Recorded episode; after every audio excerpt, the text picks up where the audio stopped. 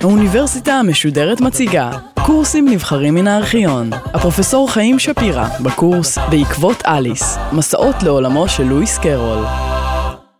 אישיותו של אה, לואיס קרול הייתה כה חצויה, שממש ניתן אה, לומר שהכילה אדם והיפוכו. אולי זו אחת הסיבות ששני הספרים שלו, במיוחד כמובן הספר השני, מלאים בכל מיני אה, היפוכים, הפכים, סתירות לוגיות וכולי וכולי.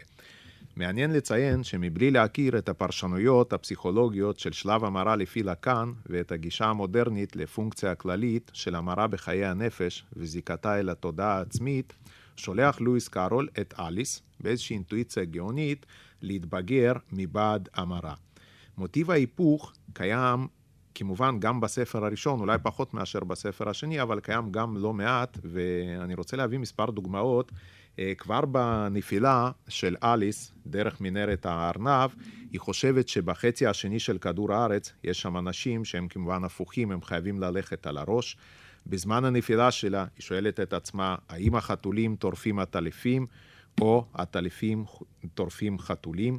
כמובן בהמשך יש לנו את הפטריה המפורסמת, שצד אחד שלה כאשר אוכלים אנחנו גדלים, ואילו הצד השני אנחנו קטנים. אולי הדוגמה המפורסמת ביותר להיפוך היא כמובן במסיבת התה המטורפת, כאשר אליס אומרת שאני אומרת למה שאני מתכוונת, שקול לזה שאני מתכוונת למה שאני אומרת, והקובען המטורף ממש מתחיל לצחוק עליה ואומר לה, תשמעי, זה כמו להגיד שאני רואה את מה שאני אוכל, שקול לזה שאני אוכל אה, את מה שאני רואה, ואז אה, ארנביב גם כן מוסיף הערה משלו, בסוף מתעורר הנמנמן, והוא אומר, זה כמו להגיד שאני... נושם כאשר אני אה, יושן, שקול לזה שאני יושן כאשר אני נושם. כאן דרך אגב במקרה של הנמנמן, ההערה הזו היא כמעט לגמרי נכונה, כי רוב הזמן הוא יושן ולכן אצלו לנשום ולישון זה כמעט היינו הך.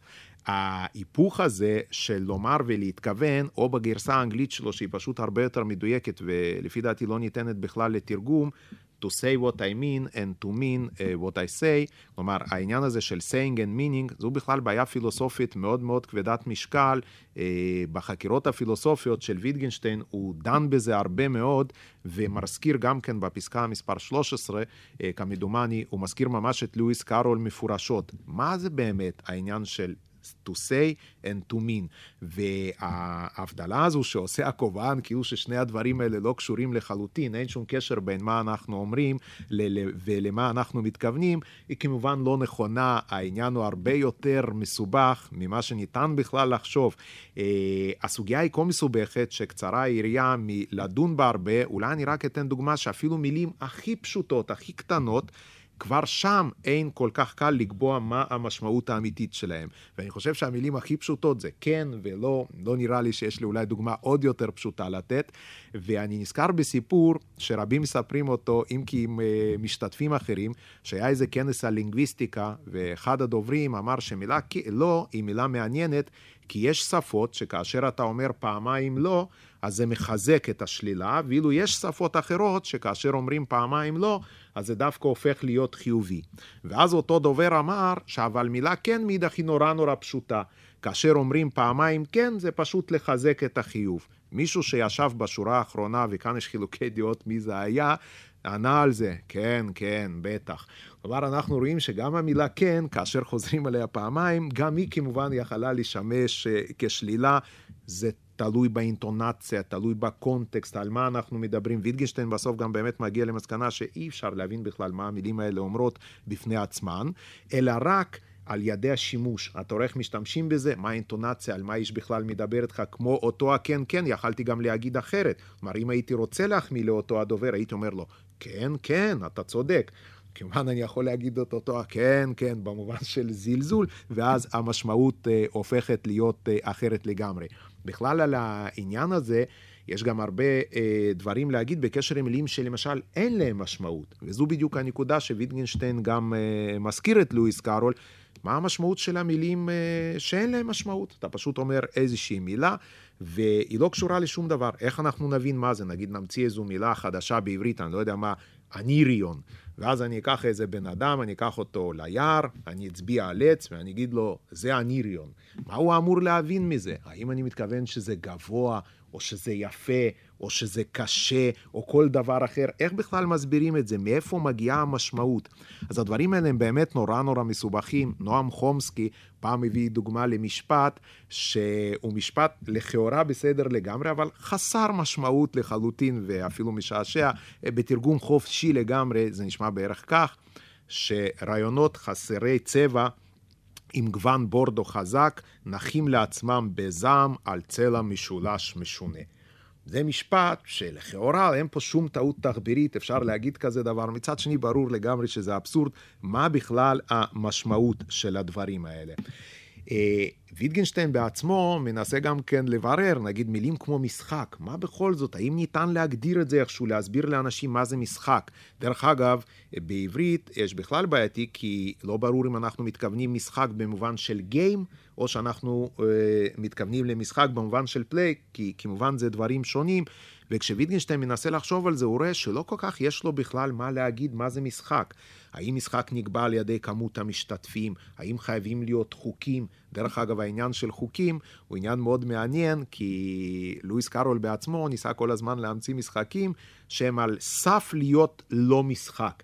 למשל, אם באליס אנחנו פוגשים את המשחק שכולם רצים במעגל, ויש לו רק בעיה לקבוע אה, מי מנצח שם, כי זה באמת מאוד מאוד מסובך, אז ביומנים שלו יש משחקים אפילו יותר משעשעים, שאלה כמובן אם זה משחק בכלל, שאתה בא נגיד לאיצטדיון, אתה רץ לאן שאתה רוצה, ואתה חוזר במידה ובא לך. זה למשל משחק נפלא, שאני חושב שיכלתי להיות אחד הנציגים הבולטים של המשחק הזה באולימפיאדה. אני מצטיין יותר בחלק השני, לבוא רק אם בא לך. האם זה בכלל משחק? איך אנחנו מגדירים את זה? כיוון יש גם שימושים אחרים לגמרי למילה משחק, למשל משחק ילדים. זה משהו אחר. או אפשר להגיד, איזה מין תרגיל זה, זה סתם. אה, או לפעמים אומרים משחק שהוא צבר מספיק נקודות, יש לו משחק. כלומר, באמת המון המון שימושים, וגם כמובן בתיאטרון, איזה משחק היה אתמול ליוסי בנאי במעגל הגיר הקווקזי, כן? שוב פעם זה איזה משהו אחר, ולמרות שלא ניתן להגדיר לפי דעתו את המילה משחק, והוא חושב שכל מה שכתוב במילונים זה פשוט לא משנה, כי זה לא נכון ולבטח לא ממצה, אז הוא אומר, עדיין אנחנו תמיד מבינים למה הכוונה. אני אעצור כאן אה, עם הנקודה הזו של אה, משמעות ואמירה, אה, כי זה באמת נושא רחב ויריעד מאוד, ואפשר לקרוא עליו, אני חושב, הספר הכי טוב הוא החקירות הפילוסופיות של ויטגנשטיין בעצמו. אני רוצה לחזור שנייה להפכים והיפוכים. לואיס קארול אהב מאוד מאוד לכתוב מכתבים בכתב ראי, שלולא הייתה לך מראה, אתה לא היית בכלל יכול לקרוא אותם, והוא גם היה כותב מכתבים מסוג אחר, מכתבים שיש לקרוא אותם מן הסוף להתחלה. והייתה לו גם תיבת נגינה שבה הוא ניגן, אה, שוב פעם, שירים מהסוף להתחלה. כאן דרך אגב, הדברים האלה של מהסוף להתחלה, יש המון המון אגדות על להקות רוק, שאם אתה משמיע את התקליטים שלהם מהסוף להתחלה, אז פתאום יש שם כל מיני אה, מסרים אה, סמויים. גם באך, מבלי למסור שום מסרים סמויים, יש לו למשל בהצעה המוזיקלית שלו, יש לו קנון שנקרא קנון הסרטן, שאם ננגן אותו מהסוף להתחלה או מההתחלה לסוף, אנחנו נקבל בדיוק את אותה היצירה. וההיפוכים, אם כבר דיברנו על מסרים סמויים, אז אולי בנימה משעשעת קצת, שג'אבר ווקי, אם אנחנו הופכים את השם שלו וקוראים את זה במהופך, אנחנו מקבלים יעקב רביי. או כמובן רבי יעקב. כלומר, אם מישהו מאוד מאוד רוצה למצוא בספרי אליס ממש הכל, כולל יהדות אורתודוקסית, כמובן שלואיס קארו לא התכוון להחביא שם מסרים סמויים על יהדות אורתודוקסית, אה, אורתודוקסית, אבל הנה, כפי שאתם רואים, אפשר לעשות גם את זה. לפעמים אתה הופך דברים וההיפוך הזה לא נראה שבכלל עשית איזה משהו, ובכל זאת זה גורם להמון צרות. אני רוצה להביא דוגמה של פרדוקס שהוא מאוד מאוד מפורסם, זה נקרא פרדוקס העורב של קארל המפל, ומה קורה שם בדיוק? הפרדוקס הולך כך, נגיד שאנחנו מדענים, ואנחנו רוצים לאשש עכשיו את הטענה הבאה, שכל העורבים הם שחורים. איך אנחנו אמורים לעשות את זה? מה שאנחנו אמורים לעשות זה ללכת כל פעם למצוא עורב ולבדוק אם הוא שחור. ולכאורה, כל עורב שחור שאנחנו מוצאים אותו, זה מחזק באמת את הטענה.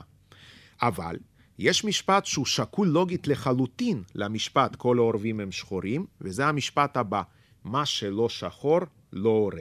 אני רוצה שנייה להסביר למה זה שקול, כי אם למשל אנחנו נחשוב על המשפט אה, כל הפילים הם שמנים, אז השקול הלוגי זה לא אומר שכל השמנים הם פילים, כי זה כמובן לא נכון, אפשר להיות שמן מבלי להיות פיל, אלא כל הפילים הם שמנים, השקול הלוגי שלו הוא מה שלא שמן, לא פיל.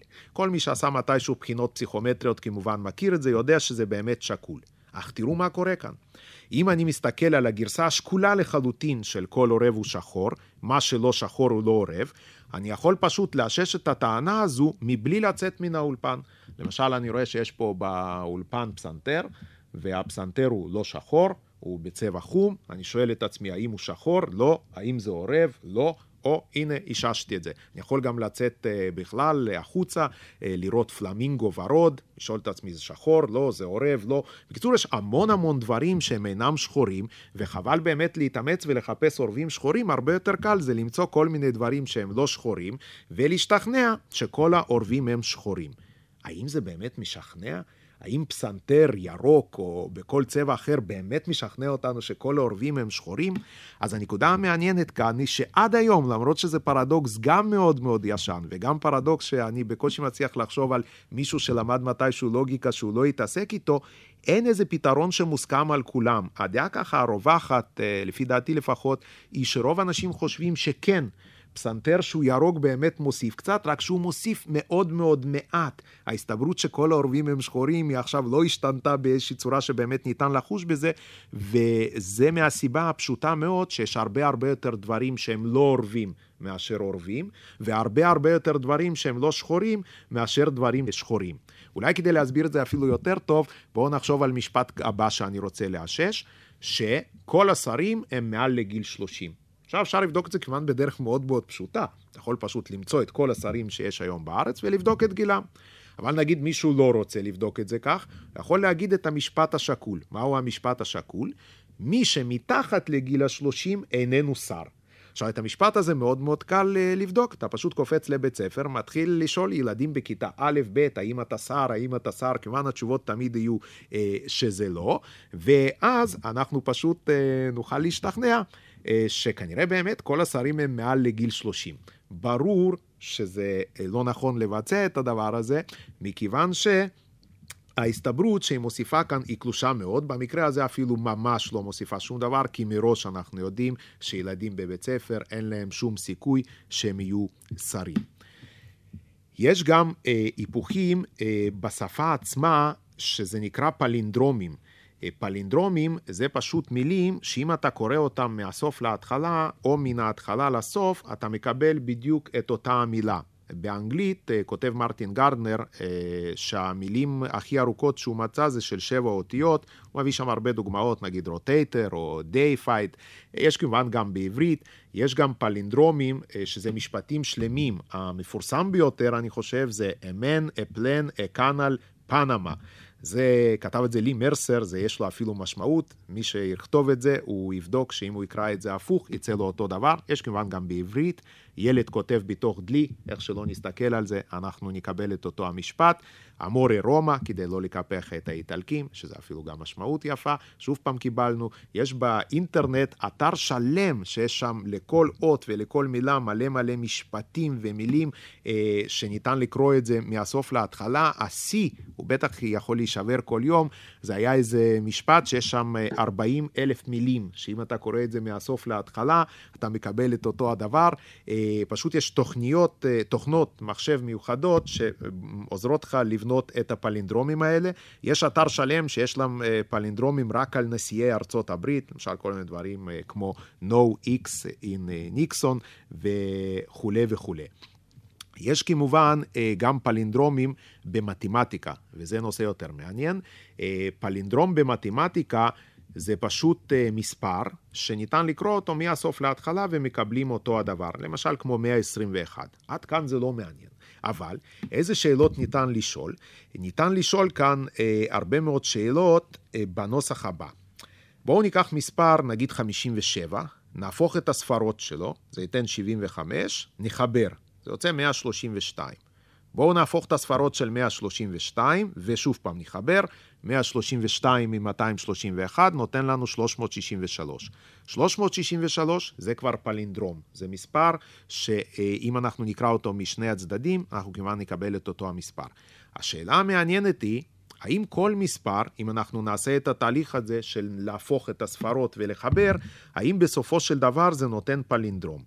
לרוב זה דווקא יוצא מאוד מאוד מהר, אם אני למשל אקח את המספר 36, נחבר אותו עם 63, קיבלנו 99, כיוון מספר שכל ספרותיו זהות, זה פלינדרום מיד, אבל האם זה תמיד נכון? מספר 89 למשל, דורש 24 צעדים עד שהוא נותן פלינדרום, אבל הוא נותן. אבל המספר המרתק מכולם, שזה פשוט היום אחת הבעיות המשעשעות במתמטיקה שיש, אנשים לא יודעים לתת לזה תשובה, זה המספר 196. אתמול לפני ההרצאה החלטתי לבדוק באתרי אינטרנט מה המצב איתו היום, ומסתבר שאנשים הריצו 80 מיליון פעם, מעל ל-80 מיליון פעם, את התהליך הזה של הפיכת הספרות וחיבור, קיבלו מספר שהוא בעצמו מעל ל-30 מיליון ספרות. מספרים של מעל ל-30 מיליון ספרות, אפילו אין שום דוגמה שיכולה להמחיש את גודלם, כי סתם אה, מיליארד זה תשע ספרות בלבד, ועדיין לא נמצא שם שום פלינדרום. האם זה אומר שאין באמת? כאן יש נקודה מאוד מאוד מעניינת של מחשב מול האדם. גם אם מחשב ימשיך לבדוק ולבדוק את המספרים האלה ויגיע ל-100 אלף מיליארד ספרות, זה לא משנה לחלוטין, כי אולי יש בהמשך, הוא לא יכול לתת את התשובה. וכאן הנקודה המעניינת היא, שלמרות כל יכולתו החישובית המדהימה של המחשב, יש שאלות שכנראה רק אדם יכול לפתור. אולי יבוא מישהו יום אחד ויגיד, המספר 196 לעולם לא יכול לייצר פלינדרום, מסיבה ש... כיוון מה בא אחרי המילה שאני לא יודע, כי זו שאלה שלא יודע לפתור אותה אף בן אדם בעולם. בכל מקרה, מחשב יוכל להכריע את הסוגיה הזו רק בכיוון אחד. מהו כמובן הכיוון? שבסופו של התהליך הוא יבדוק עוד ועוד מספרים, הוא ימצא. ואז אם המחשב מוצא איזה משהו, אומר, הנה מצאתי, פתרתי את הסוגיה, באמת המספר הזה גם כן נותן פלינדרום, אבל המחשב לא יוכל לפתור את זה בכיוון השני, כי כל עוד הוא לא מוצא, זה לא אומר לנו שום דבר. אולי יש בהמשך, אולי אין. אם כי ככל שהמספרים הולכים וגדלים, הסיכוי שזה יקרה למען האמת הוא הולך וקטן מכל מיני שיקולים הסתברותיים. אוקיי, עכשיו, אה, בספר השני, של אה, מבעד המרה, העניין של היפוכים הוא פשוט אה, ממלא שם אה, תפקיד ממש מרכזי, ניתן למעשה לומר שכל הספר עוסק בזה, ודוגמאות באמת למכביר, כדי למשל להתקרב למלכה האדומה, אליס צריכה ללכת לאחור, למלך יש שליח אחד בשביל לצאת ושליח אחר כדי לבוא. המלכה הלבנה מסבירה את יתרון החיים בכיוון ההפוך. היתרון החיים הזה בכיוון ההפוך, זה בכלל נראה לי נושא מאוד מאוד uh, מעניין. כתב פעם צ'כוב, שרק אלוהים יודע להבדיל בין כישלונות והצלחות. קירקגור אמר שהחיים הם מובנים רק אם אנחנו מסתכלים עליהם לאחור. הוא אומר, אבל הצרה הגדולה היא שצריך אה, באיזשהו אופן מוזר לחיות אותם, קדימה, לחיות אותם קדימה, וזה כיוון מאוד מאוד לא ברור. המלכה הלבנה כמובן הייתה מיד מסכימה עם קירקגור, איך באמת אפשר לחיות אירועים שאתה לא יודע מה יש שם או מה יהיה. אה, דעתי על הכיוון בחיים ההפוך, הייתי בכלל לוקח את זה הפוך לגמרי. זה נשמע לי נורא נחמד בגיל 18 להתחיל לקבל פנסיה, כי זה גיל טוב וחבל לבזבז אותו כשפתאום אתה צריך ללכת לצבא, ללמוד, זה נהדר. בגיל 40 באמת אפשר אולי לצאת לעבודה, ובגיל 60-70 ללכת לצבא, כי זה בלאו הכי לא כל כך משנה. חבל שזה לא עובד, אה, לא עובד הפוך. בספר עצמו יש המון המון דוגמאות לזה. למשל, השליח אה, של המלך, הוא נמצא בכלא. המשפט שלו אמור להיות עוד אה, אחרי הרבה זמן, ואת הפשע הוא כמובן לא ביצע בכלל. כשאליס שואלת את המלכה, ומה יקרה אם הוא לא יבצע גם את הפשע הזה, אז עונה המלכה, נו, אז בכלל, מצוין. אליס כמובן כאן אומרת, כן, נשמע באמת מצוין. הקטע הזה, דרך אגב, יש שני דברים שאני חושב כשאני מספר אותו. אחד זה כמובן פרודיה מצוינת על ברית המועצות לשעבר, פשוט פנטסטי. ככה התנהלה המדינה שם, קודם כל כלא. אחרי זה משפט, אם בכלל, ופשע כמובן התבצע לעיתים נדירות בכלל. והנקודה השנייה היא, זה יצא לא מזמן סרט של אה, סטיבן שפילברג, דוח מיוחד, שעד כמה הקטע הזה עם השליח שהוא בכלא מבלי שהוא ביצע את הפשע נשמע משונה, בסרט אנחנו רואים גרסה בדיונית לזה, זה כמובן סיפורו של פיליפ קיי דיק, כמו הרבה מאוד סיפורי מדע בדיוני שאני נורא אוהב, אבל זה אפילו יותר מזה, כמה ימים אחרי שראיתי את הסרט, קראתי בעיתון שבאמת יש יחידה כזו בארצות הברית שמנסה לצפות את הפשעים מראש, אם כי עדיין לא אוסרת אנשים רק על כוונה לבצע פשע. ביער ללא שמות, אליס אה, מנסה להיזכר איך קוראים לה, היא לא זוכרת, לא מצליחה להיזכר. הדבר היחידי שהיא כן זוכרת, אומרת, זה משהו שמתחיל ב-L. הפרשנות של מרטין גרדנר לזה היא שהיא כמובן, הוא גם משתמש במילה כמובן, שזה משעשע בנקודה הזו, אני חושב שהיא כמובן מתכוונת לשם המשפחה של הלידל, כיוון של אליס האמיתית. אני חושב שזה ממש לא זה, השמות משפחה, זה לא היה עניין של לואיס קארול, הוא לא, לא היה עושה את זה. נבוקוב היה מתאים לו מאוד אה, להחביא שמות משפחה, אצלו כשיש רכב שהלוחיות שלו כתוב WS, זה בוודאות הכוונה לוויליאם שייקספיר, במיוחד כשאתה רואה שהמספרים הם שנת לידתו. ושנת מותו, אז זה בכלל, המשוערים לפחות, אז זה בכלל לא, לא משאיר שום מקום לספק. אצל לואיס קארול זה לא, אני חושב, הוא סך הכל מתכוון שאליס נזכרת שהיא ילדה, גרל. כיוון ילדה לא מתחיל באל, אבל זה מסתיים באל. וכיוון שאנחנו נמצאים מבעד למראה והכל הפוך, אז אני חושב שהכוונה האמיתית של אליס היא פשוט בזה שהיא נזכרת אה, שהיא ילדה. דרך אגב, נבוקוב בעצמו מאוד מאוד אהב את ההיפוכים, יש את זה גם בלוליטה, גם בספרים אחרים שלו. בלוליטה יש לנו את טומברט טומברט, שהוא גם מספר לנו שגם אה, אדגר אלן פה אהב מאוד להפוך מילים, כן, נותן שם את הדוגמה של מיד ודים והרבה דוגמאות אה, אחרות. ההיפוכים כמובן נמשכים ונמשכים, למשל למלכה כמובן יש את הזיכרון הדו-כיווני. היא אומרת, היא זוכרת גם דברים שהתרחשו בעבר וגם דברים שהתרחשו בעתיד. הקטע כמובן המאוד מפורסם, שהיא קודם כל צועקת ורק אחרי זה היא נדקרת. אה, אליס כמובן אומרת שיש לה רק זיכרון של דברים שהיו, ואז המלכה יורדת עליה ואומרת, יואו, איזה זיכרון חלש, זה רק כיווני, את מנצלת רק מחצית מהזיכרון. האמת היא שמצבנו, אני חושב, הוא הרבה יותר גרוע, זה אפילו לא זיכרון חד-כיווני. גם הדברים שהיו אנחנו לא כל כך זוכרים. יש איזה שיר יפני, שהוא היה בסרט מצב רוח לאהבה, שמי שאומר זיכרונות, זה, הוא מסתכל דרך שמשת האוטו, כאשר השמשה עצמה היא מאובקת ובחוץ יורד מבול. אלה הזיכרונות שלו, הוא רואה אותם מאוד מאוד מטושטש, לא ממש כבר זוכר מה קרה. זה נשמע לי דימוי הרבה יותר יפה לזיכרונות שלנו, בטח ובטח אנחנו לא זוכרים את כל הדברים. בהמשך יש לנו שוב פעם היפוכים. למשל המלכה אומרת לאליס, וואו, הגבעה הזו היא בכלל אה, לא, לא גבעה רצינית. אני יכולה להראות לך גבעה אצלנו שהיא כה ענקית שהגבעה הזו היא תהיה עמק. ואז אליס אומרת לה, איזו מין שטות, זה לא יכול להיות שגבעה היא עמק. ואז המלכה אומרת לה, או-אה, לעומת השטות הזו, אני יכולה להראות לך שטות, שהשטות שלך תהיה מילון. שימו לב, דרך אגב, ההפך המעניין למילה שטות זה המילה מילון. כנראה מילון זה דבר הכי הכי פחות שטותי לפי דעתו של לואיס קארול. עם הזמן, אני לא יודע, שמתי לב שאני יותר ויותר קורא מילונים ולא ספרים. אולי איפשהו גם אני רוצה קצת אה, מצב רוח פחות שטותי, ואז מילון זה באמת יכול לשמש כמפלט נהדר. כמובן, יש לנו גם את אה, התיאומים שהם תיאומי המרה. טידלדי וטידלדם, שהם ממש תיאומי אה, כי מי שיסתכל על הציור של ג'ון טניאל, אז רואים שיד שמאל של אחד מהם היא זהה לחלוטין של יד ימין של השני, הם ממש תיאומי מראה מושלמים גם בציור, והמילה כמובן שהכי אהובה עליהם, נהפוך הוא, לא פלא שבספר שהוא כולו היפוכים, גם המילה האהובה עליהם היא נהפוך הוא.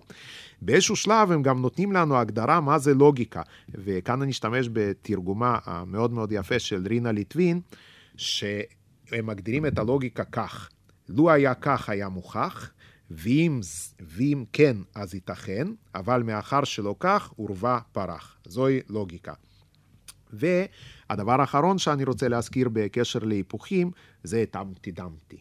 אמפטי דמפטי אולי עושה את ההיפוך המעניין מכולם, הוא חושב שלשמות שלשמות פרטיים של אנשים צריכה להיות משמעות, ואילו מילים רגילות הוא יהיה האדון שלהם. כלומר, הוא יכול להגיד אדום, להתכוון לירוק, אה, להגיד אמת, להתכוון לשקר, מה שהוא רוצה.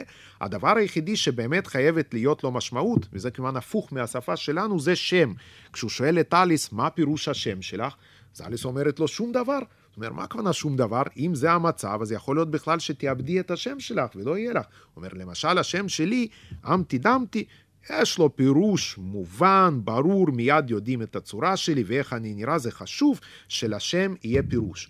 מעניין שבתרבות שלנו, התרבות המערבית, באמת אנחנו לא מי יודע מה טורחים לברר את הפירוש של השמות, אם כי כמובן קצת קיים, אבל למשל אצל האינדיאנים, השם הוא כה חשוב וכה צריך להצביע על האדם שמשנים את השם כל הזמן. למשל, כשאתה לוחם, יכול להיות שיקראו לך שור זועם. כשאתה הולך ומתבגר, אתה כבר לא שור זועם, אז השם חייב לשקף אותך, לכן יקראו לך אולי הים השקט. כשאתה מתבגר ממש, אולי תזכה לשם כמו רגל בקבר או משהו כזה, אני לא יודע אם יש כאלה שמות לאינדיאנים, אבל הם מבינים שהשם צריך לתאר את הבן אדם. אם אתה בא לפגישה עם שור זועם, אתה יודע למי אתה מצפה.